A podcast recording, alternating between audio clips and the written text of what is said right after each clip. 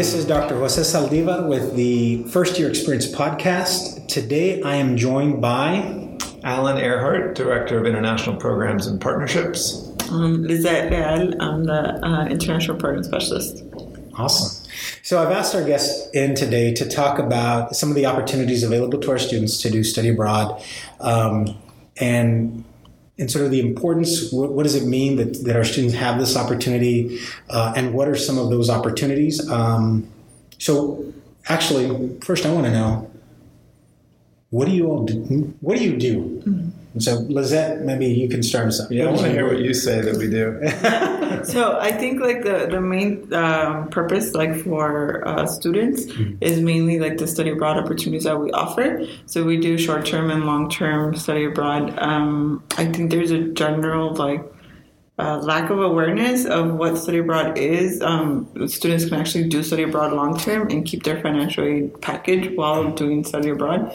Um, there's also a lot of funding opportunities. So um, right now, I'm really pushing personally Gilman because I think our student population really benefits from it. It's really tailored to our students. So they're looking, it's federal funding, um, but it's uh, for low income students, first generation students, um, students who otherwise would not be able to uh, study abroad. It, I know Hispanics statistically are three times more likely to get it. So it's up to traditionally five thousand dollars, and if wow. the the program has a language component of one of the identified languages, it can be up to eight thousand. Wow. Um, yeah. So we we just started um, kind of promoting that last year, and like we had a slow start to it. Um, so this year we're trying to get more students to get it.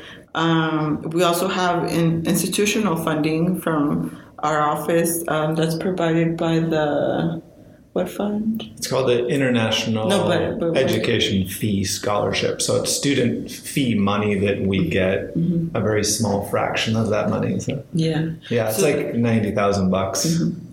But that, that's, also that's, that's also sounds like a lot, but when you have 200 people applying, it goes pretty yeah. quick. Yeah. So we have that institutional funding, and then we have the this. This is the first year we have the study abroad camp. So that's been phenomenal. I think. Um, um, I know like our our works um, one of our work studies, Omar.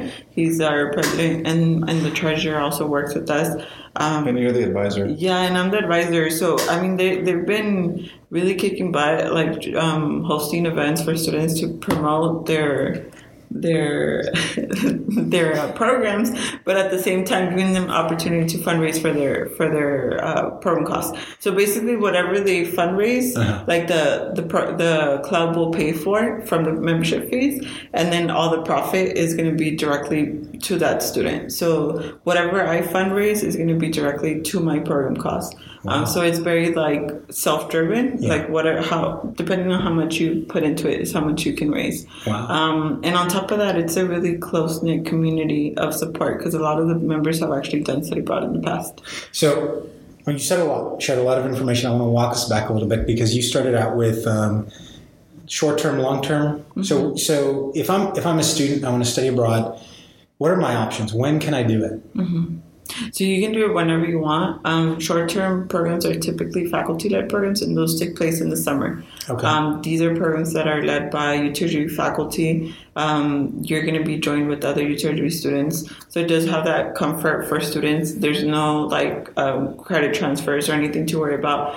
Um, administratively, um, there's no difference for your financial aid or anything of that sort. It's the same as if you took a class here in okay. Brownsville or, or whatnot. In, in terms of long term, that could be anything from a semester up to a year. Oh, wow. And so that can take place whenever you want. I mean, you can right now start an application for the fall. The deadline is in, in May. Um, and that can be, like I said, for a semester up to an entire year. And so that one, you said the short term that's led by a UTRGV faculty member. For the long term, is that not? Would that be through an outside Currently institution? We don't. We don't offer that right now. Okay. Yeah. I was going to say, I'll, I'll, jump in. Um, so the long term, we really want to start pushing it more, mm-hmm. just because, like, I studied abroad for a semester when I was a junior in college back in 1992, mm-hmm. and um, I, I think that you do have a really good experience when you go abroad for two weeks. You know, it can be really, really enriching and good for your career and change your perspective on everything, including, you know, the Valley and UTRGV in America, but um, long term, you really get a chance to completely or at least partially immerse into the culture. And so we have a number of exchange agreements with partner institutions around the world. And so you can go to a university in France and take a full semester load there and Wow. keep all of your financial aid at UTRGV because what happens is you pay tuition at UTRGV. So the only thing that you'll have to pay when you go to France is, of course, your airplane ticket and your life. So you pay for housing and food and all that, but you don't have to pay tuition, right? And we have these all. We have a bunch of them all over the world, and uh, and those are opportunities. But students could also just decide, you know, I want to go to the University of, uh, you know, I don't know, Cairo or something, and we could help them set that up, even if we don't have an active exchange agreement. So there's, I mean, they can really, students can really do anything. We can tailor whatever they want. So even if if the agreement doesn't exist, but I wanted to study in, in another country, we you could. Still Oh yeah, do that. yeah, We and, help and we do that. Yeah, With, with the paperwork, like to make sure that the credits get transferred, and so the students have a guarantee that unless they, they deviate somehow from the credits that they they put that they were going to take, um, that they will transfer, so they won't have to be wondering like, oh, am I taking all these classes and then I'm going to go back and they're not going to transfer. Um, So that's something that our office does, and we also do the international um, agreements with universities. So that's that's another service from our office. Just off the top of your head, uh, any idea how many agreements you guys have? Uh, yeah, well, yeah. I mean, I just looked at the list. I think it's about fifty, but Wow. not all of those are also ex- student exchange agreements. So some of them are just general. We call them MOUs or agreements of cooperation. So they're, Okay. they're very general. But of the active student exchange agreements, we have about eight or nine right now. And some in China, France, um, uh, Spain, Russia, uh, Austria, Switzerland. Wow. Short term, you know, those that are led by UTRGV faculty, how many programs are we talking there? Like, you know, Th- This year we uh, created about 30 programs. Uh, so, the, so our office, uh, you know, it's not my office; it's the deputy provost office. But they send out an email to faculty, um, and I'm actually going to do this in about a week, um, saying. Uh, we're now accepting proposals from faculty for uh, UTRGV faculty-led study abroad programs for summer 2019. We're accepting proposals until April 15th, and there's a whole packet that the faculty can use to do this. Um, and so last year we got about 28 proposals, and we accepted all 28 because that's about our capacity in our office to do this because it's a lot of work yeah. because we have to find places for students to live and excursions for them to go on, and it's it's a lot of work, right? Yeah. Um, so we created about 28 to 30, and I think when the dust settles, because we're we're enrolling and recruiting students right now, probably we'll have maybe 15, 14 programs actually go, and that's pretty typical. I mean, it's it's it's hard sometimes to get students to go on certain trips. Yeah. So, um, but it'll be good. We'll probably have about this year probably about 250 UTRGV students go abroad and study abroad, including short term and long term. Wow. Yeah. So, um, Alan, you talked about some of the benefits, right? If I'm a UTRGV student entering freshman, why should I think about studying abroad? Well, Especially if I'm thinking Yeah. about one like, um, I, I just want to graduate, right? I, I'm thinking about what my students say. I just want to graduate, Yeah. right? I don't want to have to take any extra classes. Uh, I can't afford it, right? Um, what, what's give me your sales pitch? Sell me on going. well, yeah, I would say uh, you can you can't you can't afford not to do it because we're creating programs that are relatively inexpensive, right? And again, like Lizette said, you can keep your your UTRGV financial aid. What study abroad does for you, apart from the fact that it's really interesting to go and live in a foreign country that you've never been to and, and, and maybe even pick up some of the language, you're getting international experience. In a lot of our classes, um, you know, we have one in international project management to South Korea, led by a professor from UTRGV who also happens to be Korean. And they go and visit uh, corporations based in South Korea, like Samsung and they have they then they work on some international marketing uh, management project And so that is real life world experience that you're getting actually in the country. And Yeah. so my point is that that's going to separate you from other job applicants, especially if you're an engineer. If you have some international experience doing something related to engineering, you're going to, that's probably what you're going to talk about in your job interview.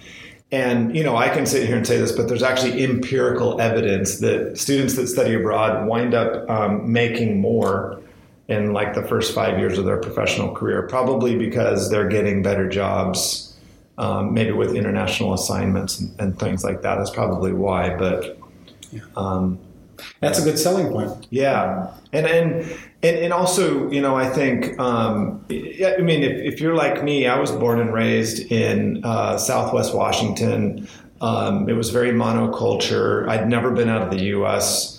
Um, I hadn't really traveled much in the U.S. And then I studied abroad in Italy for a semester, and it completely changed my entire outlook on my hometown, my home country, everything and um, and I think that that's so important uh, for anybody that wants you know to to to be a professional and, mm-hmm. and to be successful in their career, especially today with how small the world is. Oh yeah. It's, it's extremely likely that if you work for a big corporation, that you're, you'll get at least a chance to, to work on some international collaborative team. Wow. So if you have international experience, you're going to be better off. Well, I'm sold. So where do I go? If I'm a, if I'm a student, where do I go to sign up or to get in for more information? We're located in the third floor of the STAC Building. Um, so it's the Office of Global Engagement. Um, we're uh, an office under that. And um, so if you go through the STAC Building, um, the elevator to the right, that's where we're at. Um, I know something that we didn't touch on and something that we hear a lot from our students that maybe might not be pertaining to other universities is like the lack of, of uh, family support um, and even like at that like the community support like not a lot of uh, students have done study abroad Yeah. and so the, like parents are reluctant to to support them because they see that as not really like um, part of their education but more of like a luxury Yeah. um, and then on top of that, it's very like, oh no, you're you're staying home, you know, like. Um, so we have dealt with that, and, and right now we're trying to kind of support students and doing like parent info sessions, which again might not happen at, at, at other universities, but that's something that that we're here to support students. Um, and, and that's certainly for- speaking to the students to their reality, right? And and yeah, I, I totally see that. Um, you know, and and truth be told, so my junior year, I was supposed to go study abroad when I was in college, and I was supposed to go to Chile, and um, I was going to be flying on January first, two thousand, and so I remember um, over Thanksgiving break, my mother freaked out.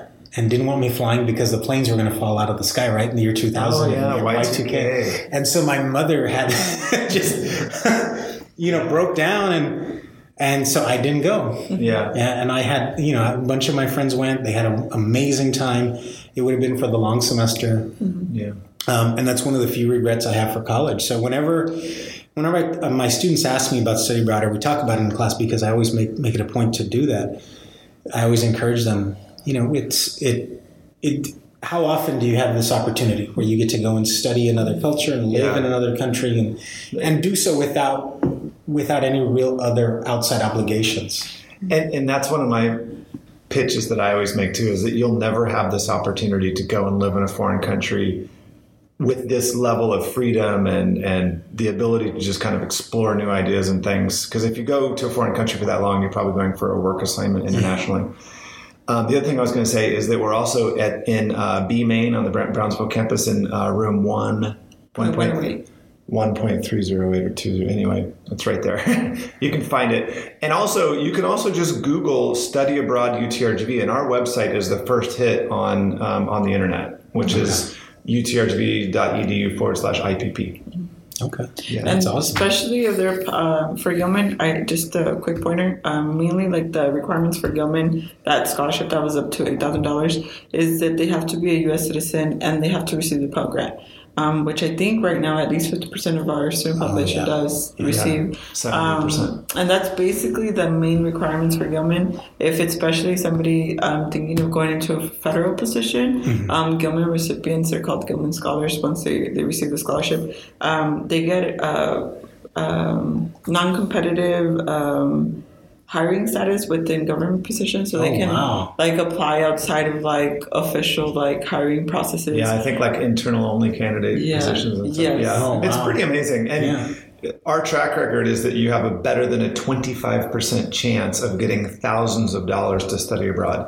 And you only have to write basically a page and a half, two pages, and we'll and we can coach you on what to put in the document. Wow, that's Yeah. awesome. Yeah. So if any if any student wants to like find out more information, we do host workshops for that. Even though it's not an institutional scholarship, um, we're totally committed to supporting students and in, in, applying. They can send me their essays if they want feedback on. I am um, the advisor for the for the university. Um, so any students that have any questions, um, they can.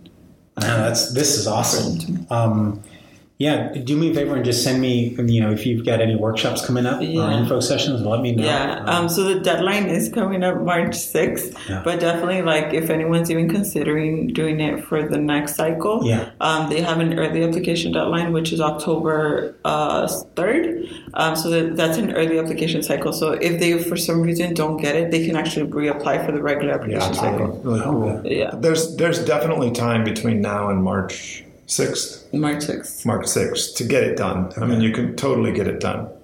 Okay. Yeah.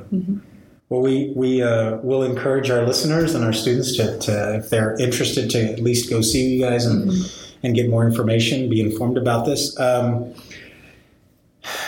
long term, long term, do you would you like to see the, the, the program grow? Do you want to? I mean, is there is there a number in your head? Like you, know, you mentioned, over two hundred students. Yeah. Is there a number of like you know I want five hundred students or thousand students to Yeah. study abroad?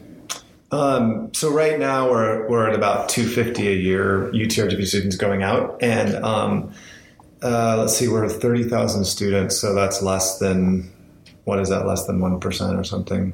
Yeah, but if you take 250 per year, then it's probably higher than that over the four-year cycle. So I don't know what that might be, two percent or something, but.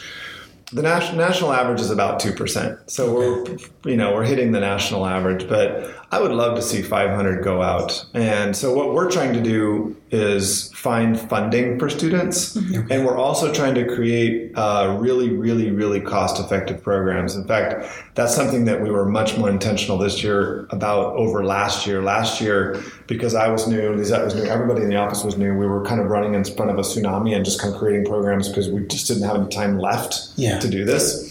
And uh, the programs, some of them were quite expensive. This year, some of the same programs are half the price that they were last year because we've just changed the accommodation. So the students aren't staying in hotels; they're staying in youth hostels or they're staying in dormitories at universities. Oh, nice. And so that's yeah, that's really really dropped the cost, which is basically accommodation is the big the big cost. So yeah, that's our. I think that's how we could get to 500 is by finding funding and then decreasing the cost of the programs for the students. Wow. Well, it sounds like a wonderful program. It sounds like wonderful opportunities for our students. Um, and so, yeah, l- let us know how we can help um, because I'd, I'd love to see more students get out there and experience, you know, international travel and just get a different perspective of the valley and of the world. So, Definitely. Great. so thank you guys. Thank you. Appreciate. it. Thank, you, Thank for, for joining us. Yeah. So that'll conclude this episode of the First Year Experience podcast. Make sure you uh, listen to us on iTunes and on SoundCloud. We'll see you next time. Bye bye.